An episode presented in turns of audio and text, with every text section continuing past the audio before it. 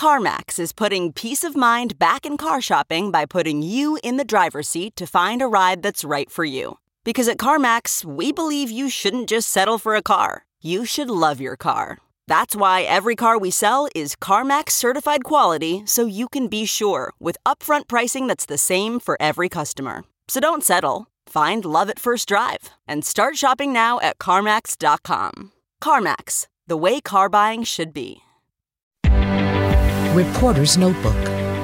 This is Vicki Barker. The Brits are calling it the pingdemic, that telltale ping from the National Health Service's COVID 19 tracing app that informs you you have been in contact with someone who's tested positive and need to self isolate for 10 days. More than half a million people were pinged in a single week. More than a million English school children out of school and isolating. London Underground train lines have shut down because too many staff were pinged. Businesses may have to close. Vacations may have to be cancelled. And all this while UK case numbers remain a fraction of where they were this time last year, when almost no one was getting pinged. I'm Vicki Barker, CBS News.